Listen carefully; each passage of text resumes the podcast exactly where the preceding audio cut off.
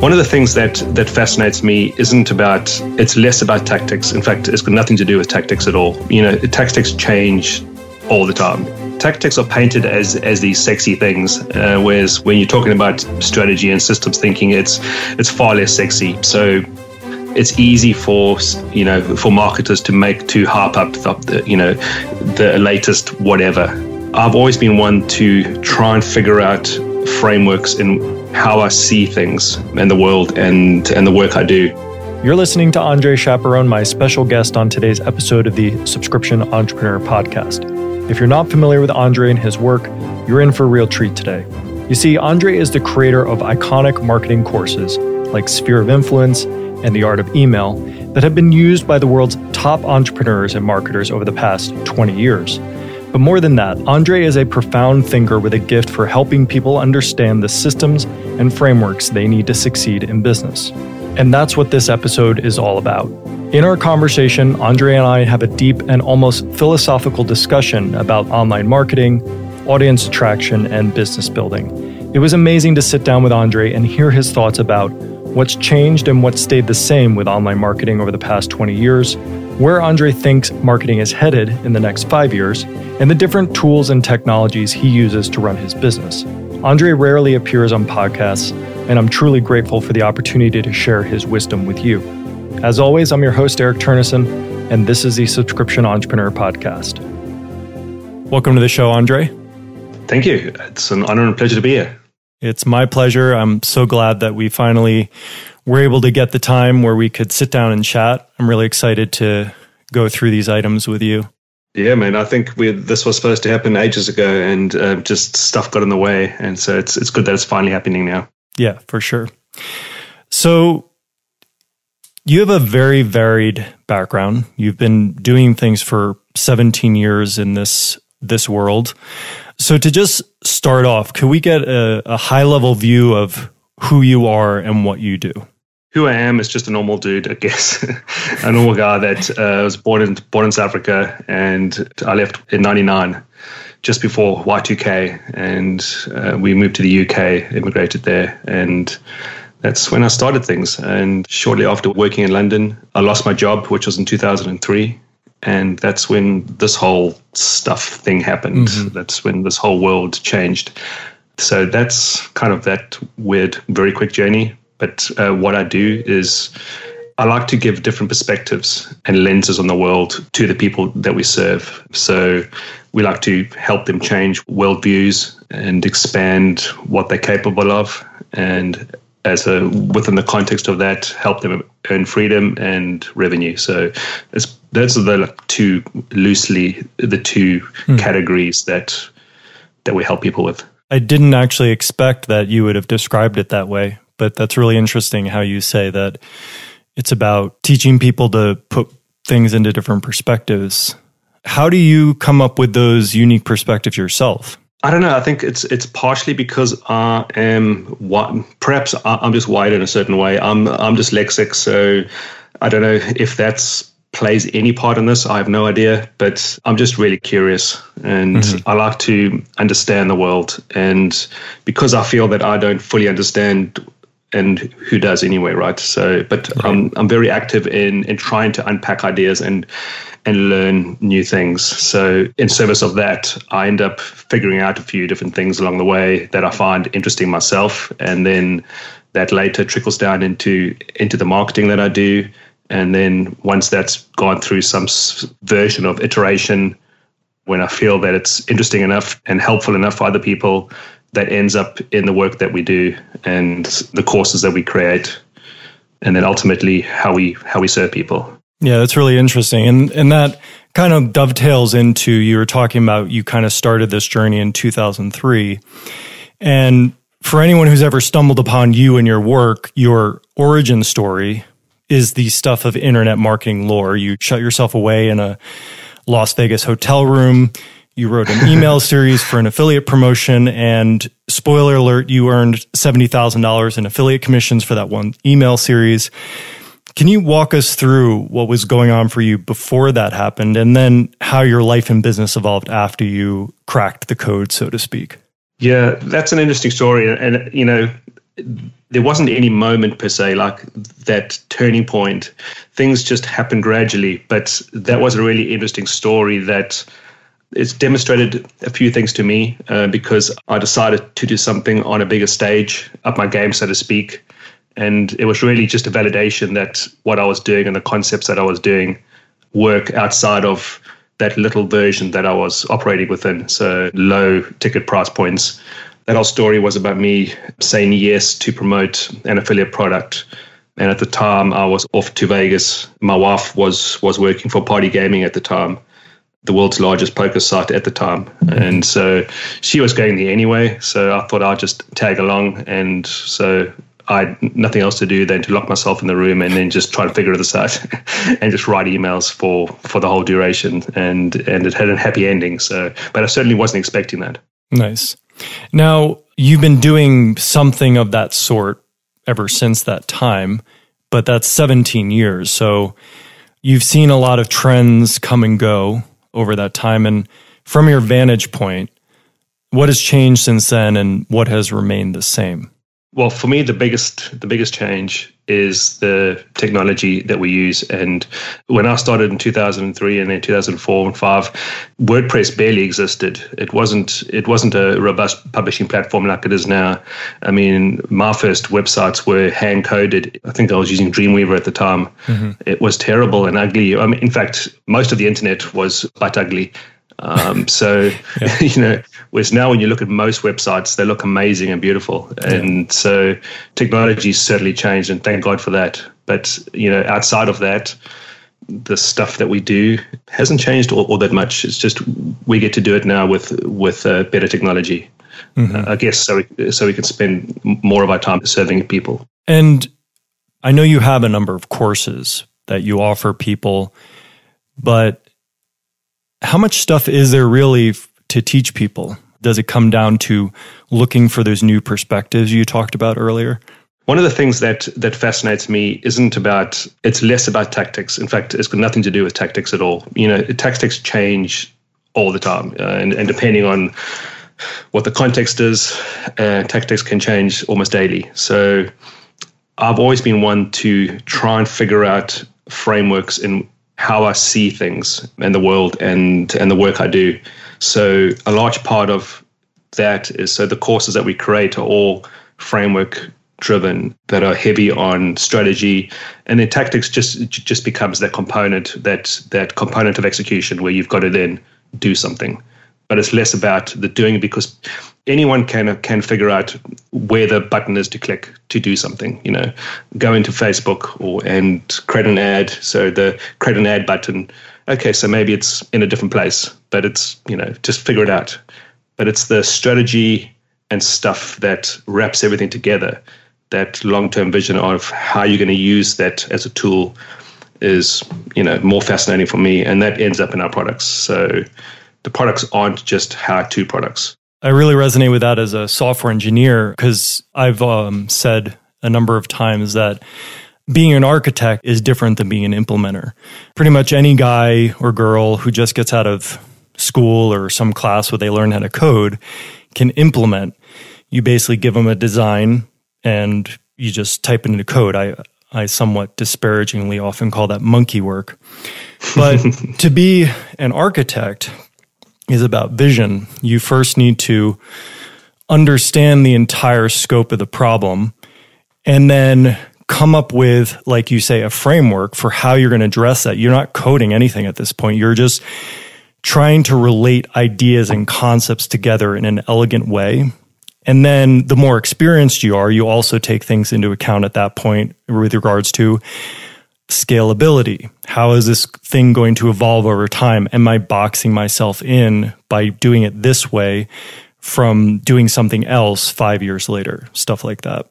Yeah, totally. I love speaking to people like you who have an engineering background because they definitely see the world differently. It's not just about the the code, the tactics. That's everything that we do is is wrapped around systems thinking. So we we're, we're always thinking that this whole thing is a system, and all the little things that we do are just parts within that system. And you can't necessarily just zoom in on a certain part and think you can optimize that one little thing and it's going to have this positive knock on effect. That's really the case. So it's it's about being able to zoom out and see this thing as a whole and then figure out how you're going to make this whole system work and operate in the way that you want it to. Yeah, and and I find too uh, too much of a focus on tactics is kind of like it's kind of like an addiction for people because it basically takes the focus off of you and the fact that in order for there to be any success truly there are things that you have to look in within yourself how you the certain actions you take each day how you organize things your level of commitment etc before tactics are even to have any meaningful impact tactics are painted as as these sexy things, uh, whereas when you're talking about strategy and systems thinking, it's it's far less sexy. So it's easy for you know for marketers to make to harp up the, the you know the latest whatever was bang right. thing. Right, because it's people don't want to do the work. Essentially, they want to. Yeah. We always want the quick fix, whether it's in marketing or anything else.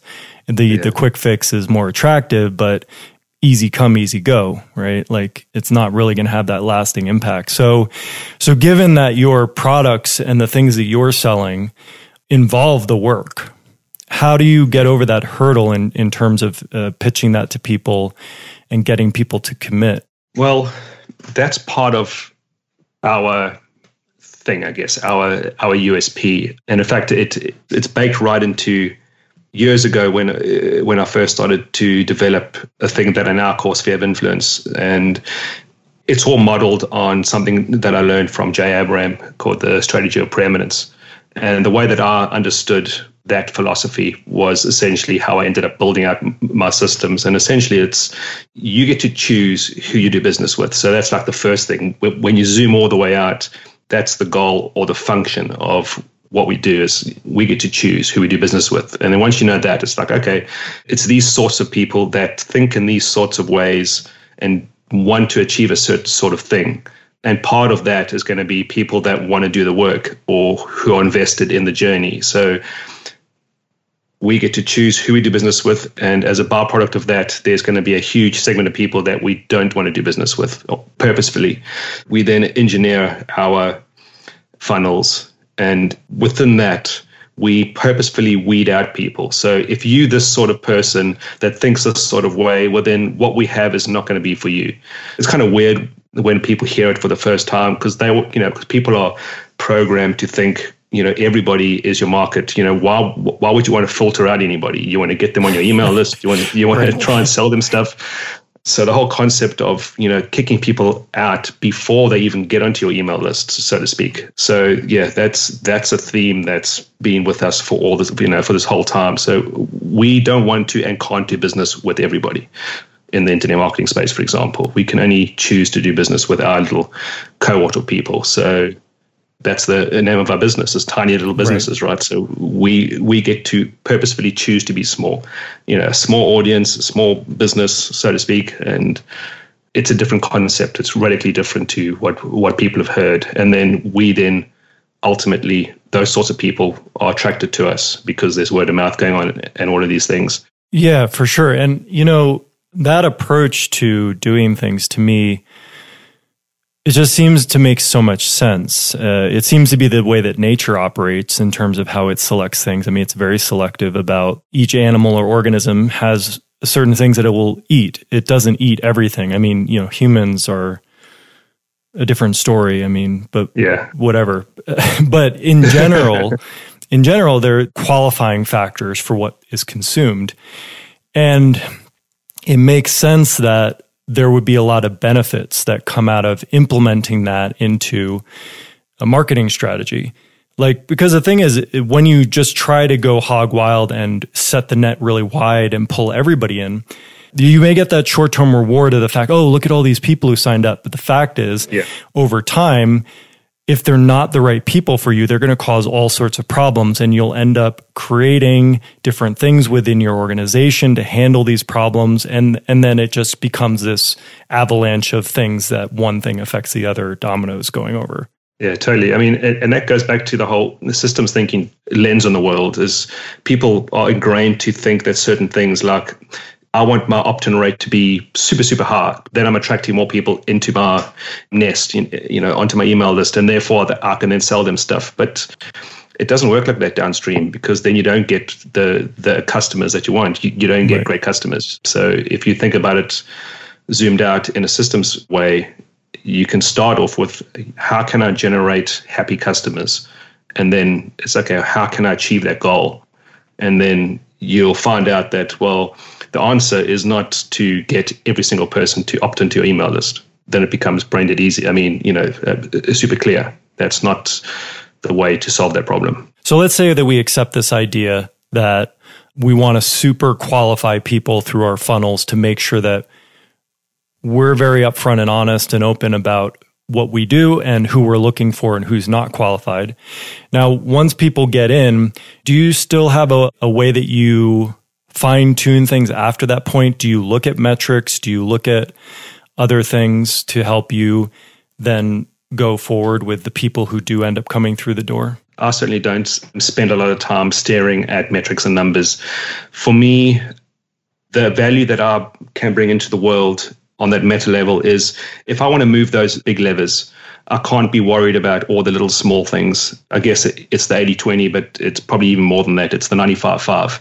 So I need to spend my time creating the best content I possibly can create. And it's less important for me to see did I get 103 opt-ins today compared to 96 the day before or something like that. I can't affect something that's already happened. I can just do my work, put stuff out there and know that in the long term, the business is going to be uh, better off, for example. And looking at, at a number now is not going to necessarily change that.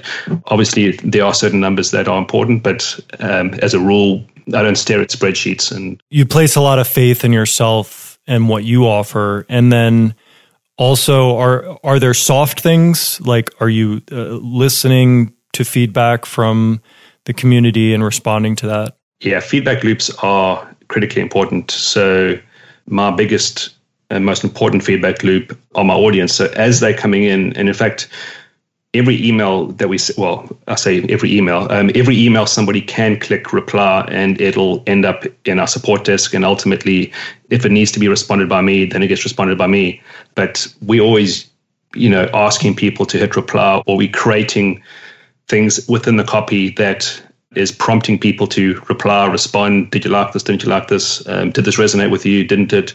So the feedback loop is is constant and every single day because there's a certain you know between four o'clock and five o'clock every single day i go i go into help scout which is where all of our emails go to. And the ones that i'm supposed to be looking at there's a queue of them and then i'll go inside there. So every single day i'll end up having conversations with prospects with customers with various people some that have never purchased anything and they've just heard about me and they've got questions and then we end up having this dialogue which is not scalable but it's scalable for us because we get to connect with our audience, understand what they want and the, and what their needs are, and ultimately we can serve that downstream by creating things that then answer those questions. And many of our we call them super fans, which are customers that then buy everything. Start off as you know with a conversation as a prospect that is hit reply on an email, and never ever expected us to reply, or certainly not for me to reply. So yeah, feedback loops are important. It makes me think of like what we were saying earlier about how when you go off in the wrong direction, it just like domino effects continues to go in, in bad directions. It makes me think of today how bread is basically you look at the ingredients, there's like 40 ingredients, but really bread is three ingredients, right? And that yeah. is what bread is. And if you try to automate, like automation is such a big topic today, and we're all trying to automate everything, including the conversations, right? You have chat bots and ways that people can like help themselves through, you know, you create these whole funnels or automated sequences, which have their value. But in your situation, having those one on one conversations is creating that foundational bedrock of your relationship with those people. And it's also in not only that with the individual, it's creating that bedrock of that relationship, which those people end up being super fans, probably a lot because of the fact that they got such a, a personal connection. But secondly, you're also doing your market research. You're you're hearing from those people what they need, and therefore creating products downstream. So just from that one thing that you're doing, the willingness to have the real time conversation with these people, you get those huge benefits. Whereas if you try to automate that, again, you're going to have all these downstream problems. You're going to be disconnected, and maybe the people will not have as strong a relationship with you, which means they'll leave more readily. Yeah, totally. And I love that analogy that you used with the loaf of bread. And if you want to unpack that even further, it's if you go down to your local supermarket and you pick up any cheap, you know, like real cheap loaf of bread and you read the ingredients, like you said, there's a list of, of 20 things and you think, what the hell? you know, what's this for? Right. And then you go down the road and there's this there's this artisan bakery that everything's handmade. Bread only has two or three ingredients it costs four times the price and is and is a line out the door to buy right. bread the way it's way it's meant to be made, right? And I guess it just goes back to that. If if you just care about those making the best thing from the from those raw ingredients, the people will come and, line out for the, out the door for that. Right. And if we unpack it even further, the whole reason there's all those ingredients in bread is because they started trying to industrialize the process and people exactly. weren't getting the nutrients. So rather than go back to the way things were, they were like, oh, people are deficient in iron. Let's add iron. People are deficient in this. Let's add this. So essentially, you end up with this comedy of errors, which is now just an accepted thing. And I'm sure that's all over the marketing world, this comedy of errors of systems and things that have come about because there was a wrong turn taken and then you just ended up having to address and solve problems that were actually already solved if you just did it, you know, in a different way. Yeah. so yeah, totally. And it makes our life easier in many ways when we look out there at how everybody else is doing things, you know, in contrast, because it creates contrast in the mind of the prospects, you know. So they see the world, they see all this, all these flashy things, these tools, all this hype, all these products that can do whiz bang everything and then they come into our world and it's not like that. It's it's very different. And then they'll start to see why and then that story clicks in their mind and it then just completely resonates with them.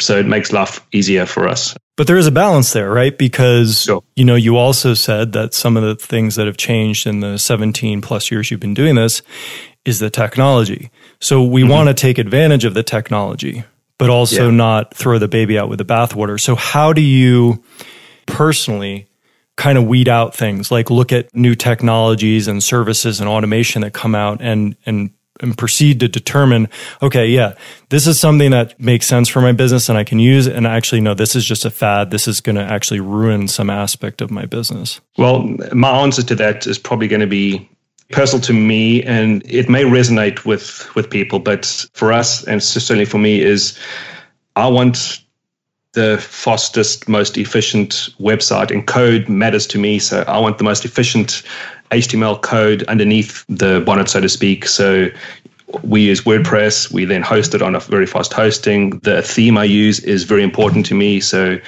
because we choose to do a certain theme that creates constraints and there's certain things that we can do and certain things that we can't do. And then within that we've chosen to use a MemberMouse and then that creates some some constraints that are good for us. So we can't be all things to all people because of the technology that we've chosen to use and then as part of that there's all these human components like like I mentioned just now is I'm the human answering many of the emails because right. that's important to me. There's tools out there that'll automate the wazoo out of segmenting these things and sticking them into spreadsheets and that triggering all sorts of other um, automations. But then, as you mentioned, it, there's that distance that you create because the technology is doing everything and it's not necessarily doing it better than a human can do it. It's just, it scales that way. But then, right maybe you don't want to scale that size to the point where you're losing touch of reality and what are the needs of the audience. Now, if you look five years out or something like that, do you have a sense where where things are headed? Well, I do and I don't. So because I can't control the future, I've always found that for us, if we just put our head down and just focus on doing the work and don't focus too much on the things that we can't control, you know, change isn't going to happen overnight it uh, happens over time. I'm not going to wake up tomorrow and everything's different. And it's like, oh shit, what am I going to do? so long as I'm executing and doing the best work that I can, the future's going to come along and we're going to move with it and things are going to reveal themselves and we're going to pick what we choose to use things that we want to ignore. Um, i follow peter diamandis and that guy's so far in the future it's sometimes overwhelming to to read how he sees the world just you know five years ten years 20 years you know in front of us. So i can't always translate that into things that i'm doing right now. So i just tend to just I know it's coming, but let me just focus on on what I'm doing now. And based on your pattern of operation, you, you're prepared for any eventuality because essentially it is to listen and to adapt. Exactly, and you know, change is a constant. Things change all the time, and you know, this isn't about resisting change. It's about changing with change. You know, with the current situation. So. Mm-hmm. So it's often said, you know, you you give a man a fish, you feed him for a day, you teach a man to fish, you feed him for a lifetime. And it seems to be that the way that you're approaching your courses with the systems thinking and, and everything of this nature is just that processes versus tactics, how to look at and perceive things versus just giving somebody a shiny thing that may or may not work today. So when you're going to approach creating a product or creating something new, Sometimes it does start with the fish. You have to look at it be, okay, I want a fish. I want to be able to give people a fish. But then you have to mm-hmm. figure out how do we teach somebody how to do that? So, what is your process of breaking that down and figuring it out? I think it's difficult to conceptualize certain ideas or concepts. So one of the things that we do that we find very helpful, and it's it's how I think the most clearly, is I'm always drawing pictures. I'll sketch out mind maps. So whenever I'm trying to wrap my head around a certain concept or an idea, I'm drawing little pictures, and it helps me see everything as a visual. And then I'll start to just like draw the lines, like this is that, and uh, you know that's that's the opt-in process. That, that someone's coming in over here, and I can then plug it into where it fits into our main system as a whole. So our business, and then so how that translates to what we do is we also help people to understand these concepts using imagery. So if you browse anywhere on our websites, um, there's all these like weird drawings, and they're all hand drawn by me.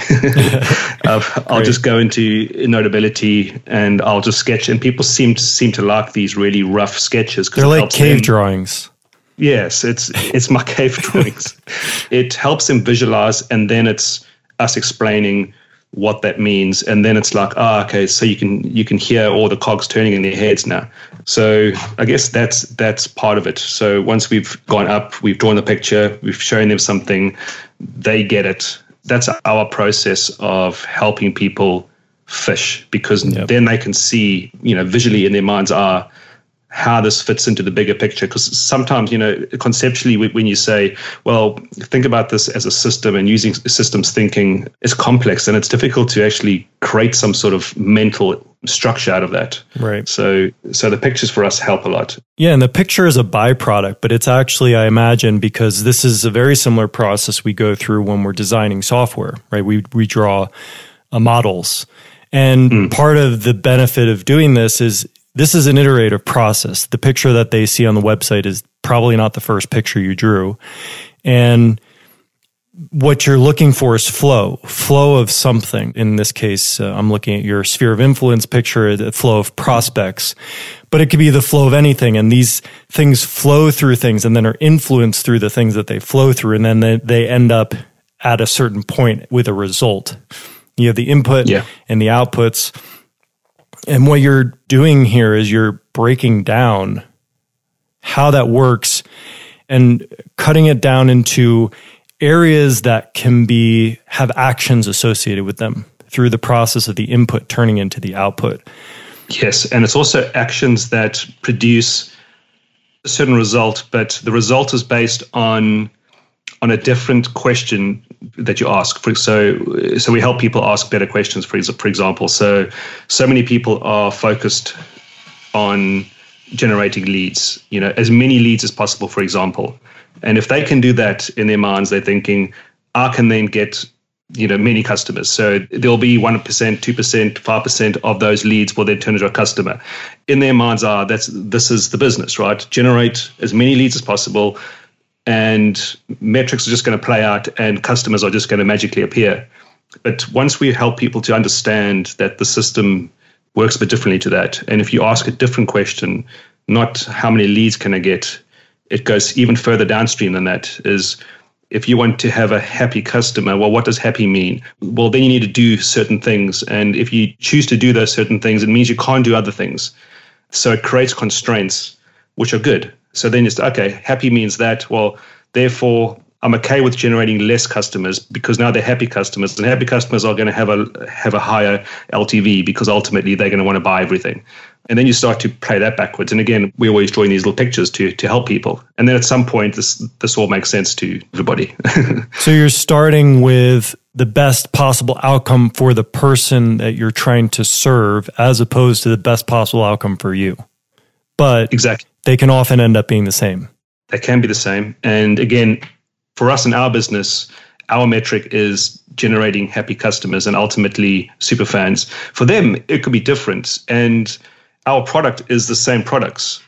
That's the beauty of creating it where it's where it's mapped to frameworks as opposed to this rigid step by step formula thing. Whereas then if, as soon as something changes in the world, which is always going to, then the whole thing just falls to pieces. So we would rather have have our things be more robust. And even if it means that there's parts there's parts of the things that we teach that are maybe less crystal clear. It's slightly more conceptual that so long as you understand that this needs to happen, how you make that happen, you just need to figure that out. You know, we're not necessarily going to paint that part of the, the component. If right. if you read any of the emails or stuff from Seth Godin, there is no tactics anywhere. It's just it's right. it's very conceptual. So we aren't that conceptual. We go closer to where people need to be, but it's never going to be the step by step stuff. But I think the how takes care of itself. And, and I know that we can often get stressed out about the how, but I think it's because we're trying to figure out the how too soon. Yeah. You know, we're looking for the tactic that's going to solve our problem. But in the picture that you're painting, and by the way, it, everything that we're talking about here, this is an example of what you call empathy led marketing. Is that what we're talking about here? Yes. Okay. So, so yeah. basically by start by becoming empathetic with your customer, when you tune into somebody, the how kind of just manifests itself. Like if I see a dog and I kind of tune into the dog's energy, I can sense do they want to be pet? Do they want to eat? Do they want me to leave them alone? So the how, just the action that I take, becomes kind of self evident. And also, I would say, it, what we've experienced in the membership space, we've seen this time and time again in the metrics that it's ultimately as the design of your website has nothing to do with your success, but often what people end up fixating on when they're first getting their site up is their theme, how it looks, and everything before they've gone through this whole empathy led path that we're talking about, before they've asked themselves the questions and even thinking about what their offer is. What, what are we offering yeah. to people? They're worried about what it's going to look like, how to collect money before they figure out what their offer is. and the fact is, I've seen some of the most successful sites are super basic. I mean, in fact, you know, your site, it's not flashy, no. but it, it does speak. Also, I think when you tune into what people really need, it allows your how to be something that's directly related to your personality because you're okay with being yourself. You're not looking for the answer from somebody else. And in your case, you just draw the pictures yourself and people end up really resonating with that but that ended up being the most natural thing for you so the how just figured itself out yeah totally. You know our our website which has been through many iterations is an extension of our beliefs and the way that we choose to do business. You know it's it's clean lots of white space because that's that's important to us. And then it comes through with how we do our work and how we teach people and you'll see that any videos is not of me, any audio is not of me. It's just written because written is how I express myself the most clearly, and it seems to have the most impact with, with people. That's the route I've chosen. You know, when I'm doing audios like this, it's it's the most uncomfortable for me, so I don't do many of them. Yeah. But at the end of the day, it's getting the word out there and helping to reach people and to serve people. Well, I certainly appreciate you doing this. I'm enjoying very much having a conversation with you about this. Um, and I resonate with everything you're saying at multiple levels. So this is great. I also relate to that. I prefer not to speak. I prefer not to be on video. Something happened, I don't know, like a year and a half ago, because, you know, I'm a software engineer. That was my first career. And I started MemberMouse as the programmer and built it. And then something happened where the business just started going in its own direction and I had to jump from role to role. I had to play support. I had to do all these things part of it was that empathetic understanding of what's being asked of me. Okay, I'm being asked more to have a voice and to say things in this way. And writing is hard for me. It's easier for me to speak.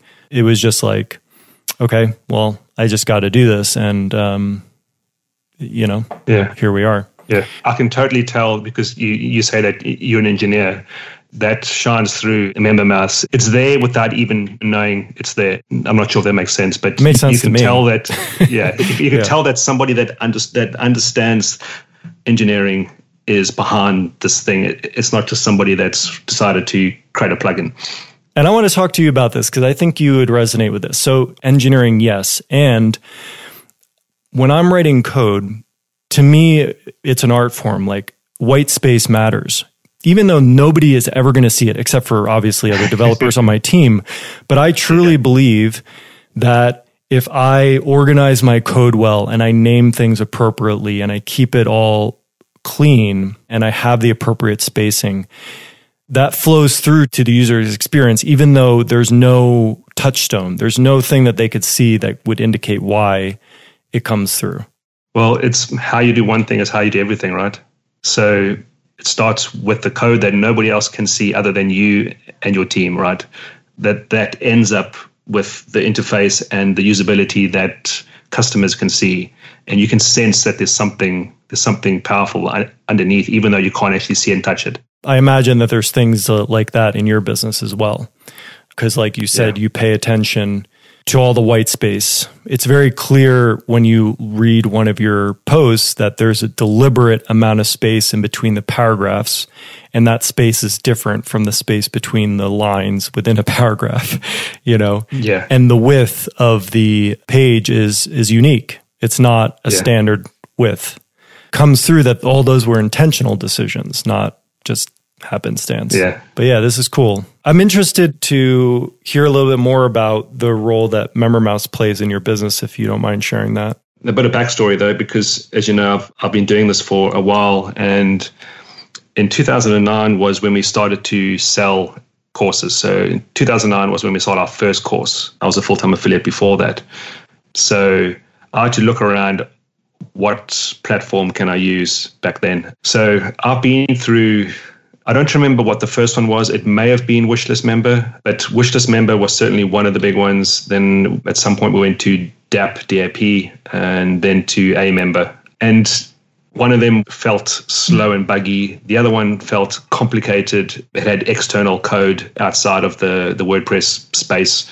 The last one we, we used, which I do really like, is aMember, but it's kind of unique. And it was also yeah.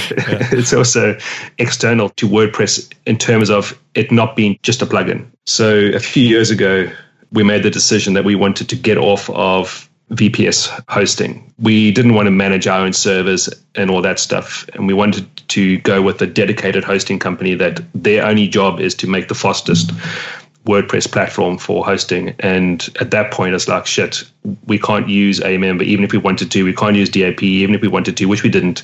So I don't remember how I found MemberMouse, but I did and gave it a try. And it was just like love at first sight, I guess. It didn't do everything at the time that that I wanted, but it just felt so different to the others. And so we just went with it. It it worked with what we needed it to work for.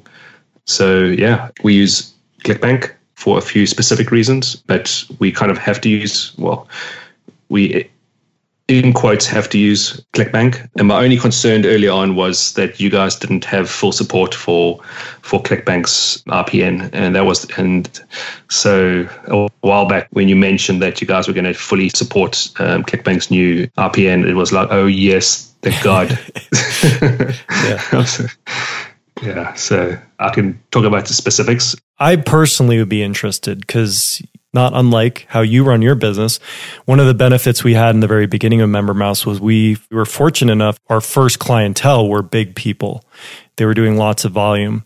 And so an essential part of evolving the software was the feedback loop from those clients saying, Hey, this is what's really going to move the bar for us. If we could do this thing, you know, and of course we, fielded what we brought ourselves to like okay yeah that's something that would be good for everybody or no that's just a pet project for you we're not going to do that right so uh, the feedback loop has been essential in in making MemberMouse successful in which case you know we as a team don't take full ownership for the benefit that it provides to people these days i mean we implemented things and we had our own ideas about certain things but a lot of the critical strategic elements have come from direct conversation with customers. So, in the spirit of that, I would love to hear how you're using it and maybe some things that you would think could be better? Yeah, I do have a small list of what I call my my wish list. But before that, I guess one of the things that we really like about it, in fact, I don't know if this will help demonstrate the, the idea. Um,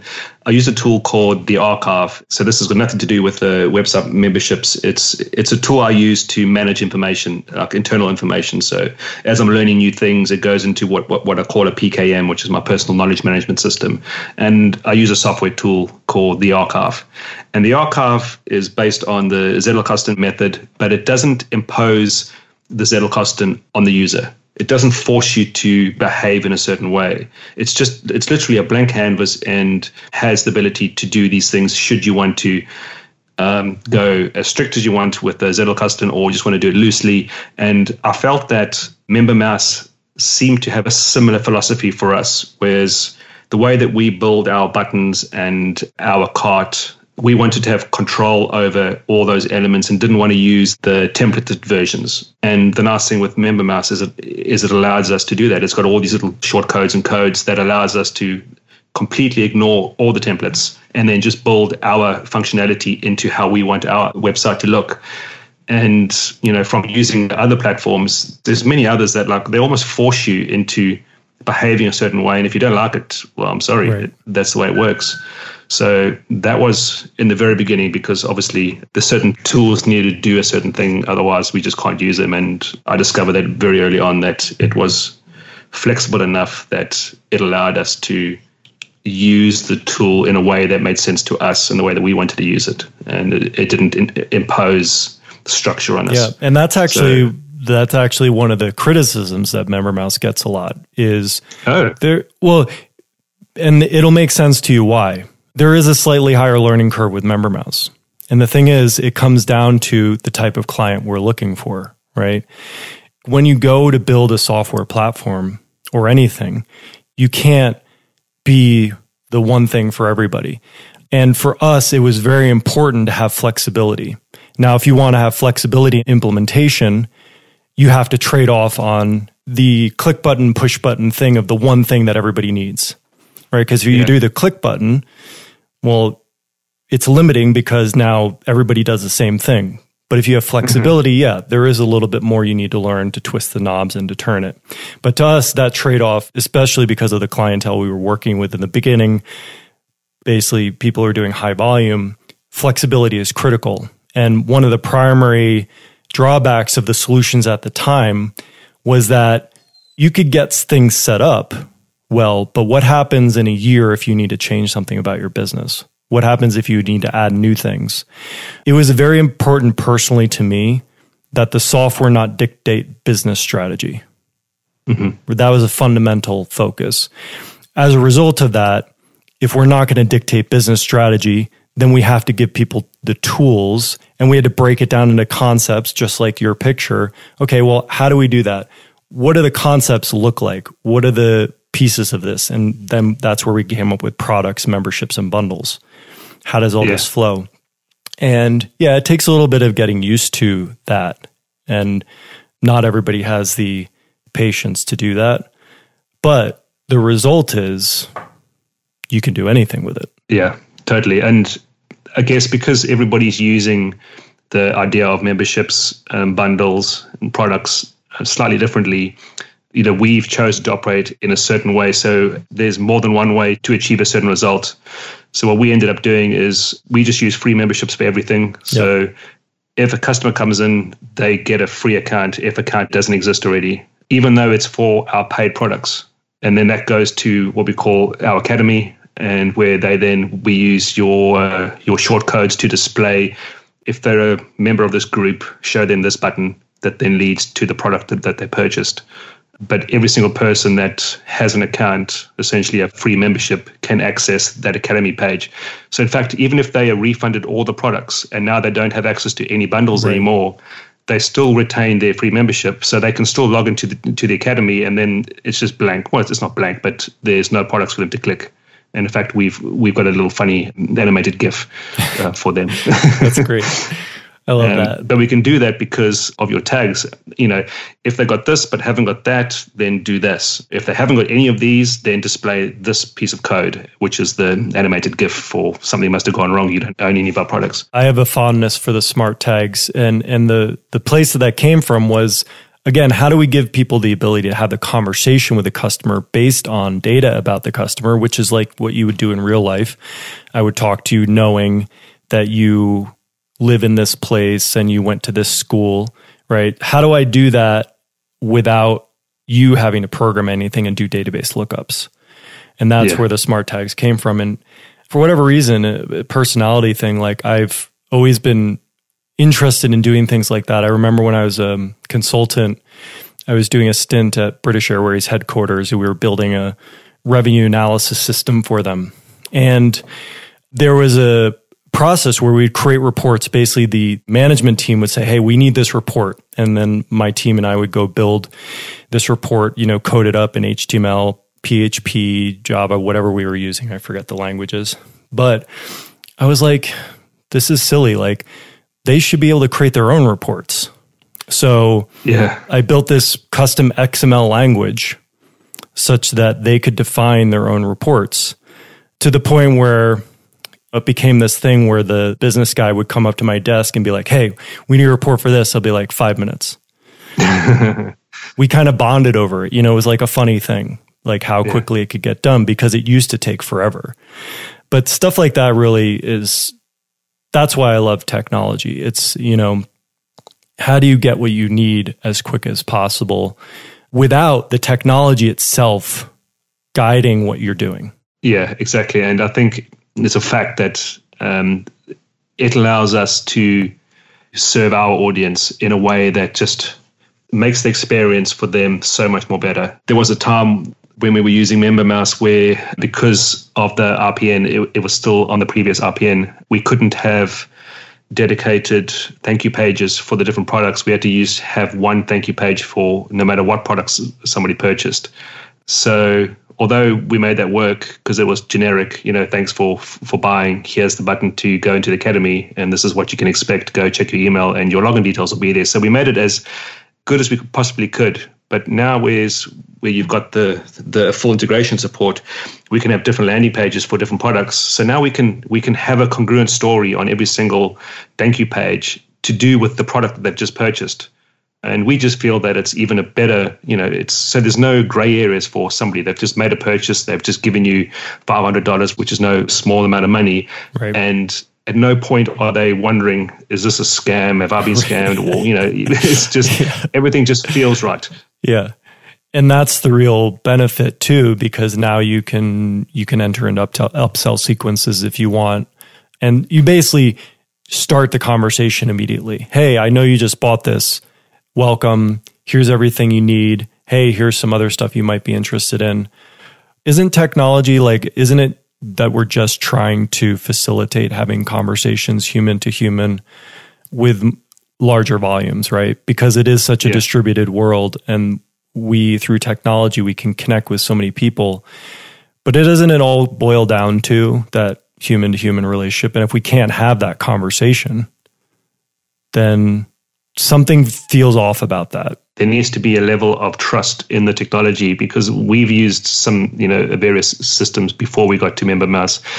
that something happened and it worked and then you did the exact same thing again and then it didn't work and it's frustrating because me as someone testing or building out our system in the way that we wanted to operate and then we know that it's not it just doesn't work 100% of the time so there's some bugs somewhere along the way yeah. and that's terrible and that's just there's that feeling that what if a customer goes through this and they don't actually get to then what are they thinking then they've got to find a support email and email us or right. something went wrong Whereas we've never had that issue or that concern with MemberMouse. It's just been, it just, it, it's always felt so robust. So that's nice. So then we can focus on making that experience as amazing as possible for uh, for our users. That is what we work for. You know, to basically, you know, we have a full time team. Every day we're working on that thing. Now, you will find in MemberMouse that we're not going to have the latest widgets and gadgets that every site has, every product has that does membership or otherwise. But a lot of that is because we choose to focus on core fundamental things reliability, scalability. What happens when we have a reporting suite and our CTO, he built those reports such considering the fact that we can't control the environment in which WordPress runs. We don't know what servers people are having, what server resources have, CPU, database speeds, etc. Mm-hmm. So, what if they have a million members on a server that doesn't have a lot of resources? So, again, people aren't going to see this and they're not going to know this, but there's yeah. a whole caching mechanism built in behind the reporting suite to facilitate delivering those reports efficiently on any system. And that stuff takes time. You know, it to develop, you know, take it mm. took months to build that. Ben and I are both uh, former architects. So we're building stuff for the customers, but we also build it for us. Like if we don't believe in it, we don't build it. And so a lot of times that means we can't cut corners. And so it takes longer. But the result is it's super reliable because that was the intention to make it that way. Yeah, it certainly feels that way. specifically more on the ClickBank side of things, because I'm not a ClickBank user. And so I'm not 100% familiar with that whole world. And you mentioned it was important for you to be able to use the custom landing pages based on what was purchased. Is there anything else about the integration that is super impactful? Specific to ClickBank, I love now that we can bundle products together. You can take two bundles or two products and then create an order button that includes both of them and then apply like a coupon code, for example. So mm-hmm. if, if somebody buys product A and B, they also get a discount and the system then gives them access to those two to those two products as if they purchased them individually. That didn't exist before. So I had to create like extra bundles that then represented other things. And then MemberMouse has a constraint where is, is you can't apply two bundles coming in so it was awkward to get around that without creating additional stuff. So we had to create additional bundles and logic inside of the backend system to try and facilitate that, which was a bit of a pain, but it worked. But this current version is just so much more elegant. It's just saving us so much more time. And now it's easy just to bundle products together, whereas before it was like, oh, do I really have to bundle these two products together? Yeah. I'm not surprised you like that feature because that's in there because of you. Uh, speaking of feedback loops, knowing that you were a ClickBank power user, you know, we definitely consulted you to ask you what are the things that are missing. And because we don't use these systems every day, right? Like, how can we know? So, yeah. everyone who uses ClickBank and gets benefit from that ability to be able to purchase multiple products at the same time through ClickBank and have it automatically add the appropriate access rights and MemberMouse has you to thank for that. I've got to say, there's there's another feature. This is not specific to ClickBank. This is specific to MemberMouse. It's the developers tools thing where you can create push notifications. Yeah. I'd never seen that before, at least implemented in this way in any other membership software. And it can send an email to them external to to an email that they'll get from our ESP. So you know where it um, upon purchase, it then adds them via the API to ConvertKit, for example, but you can send them these transactional emails as well. I send myself emails when there's a when there's a purchase or a refund. So I'm then flagged privately if anybody refunds a product, and then I can then jump on it and then just you know reach out to a customer one on one, and then just ask them you know what was the issue and. Yeah. That I've just never seen. I just love the way that you've implemented that. Well, yeah, I'm really glad that that's you're finding use in that. And again, of course, you're using it to further your ability to have that one-on-one conversation with the customer. Mm. So this has been great. I'm so glad that we got a chance to talk. And final thing is, do you have any parting words of wisdom for our listeners that we haven't already covered yet? No, I don't. But other than just spend the time to understand how to use MemberMouse, for example, you know, just deep dive in for a few hours and then just figure out all the short codes and then you can then relax and use the system to to its full uh, capabilities. And it's something that, that I do whenever I buy any tool. It's it's like there's there's always a learning curve and many times it's like oh do, do I have to? So you'll just like kind of scratch the surface and just click some buttons and get it working but you never really understand the full impact of what that tool can actually do for you. So I'm always spending. It's like if I buy something new, I'll just spend an hour. I'll go watch videos. I'll download the help files. I'll go to YouTube, do some searches for tutorials, and just deep dive it for an hour or two hours. And then it's like, okay, I've got it now. And then you get to design whatever you want to design and build it out. So I guess that will be the only parting words yeah. to that. well, I, I appreciate you sharing that from the platform of experience. And where can our listeners learn more about you? Everything's consolidated under the one brand, and the brand is Tiny Little Businesses. Um, that's the plural businesses. Yep, everything's there. Cool, man. This has been great, Eric. Thank you so much for listening to my entire conversation with Andre. I hope you're walking away feeling excited and inspired about what's possible for your business this year. Many thanks to Andre for coming on the show and sharing so freely from his experience.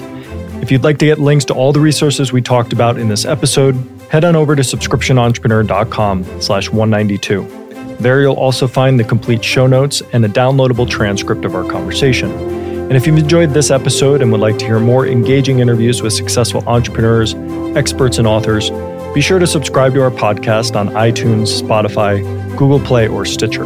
We have a growing library of engaging episodes with many more to come. Thanks so much for being here, and we'll see you next time.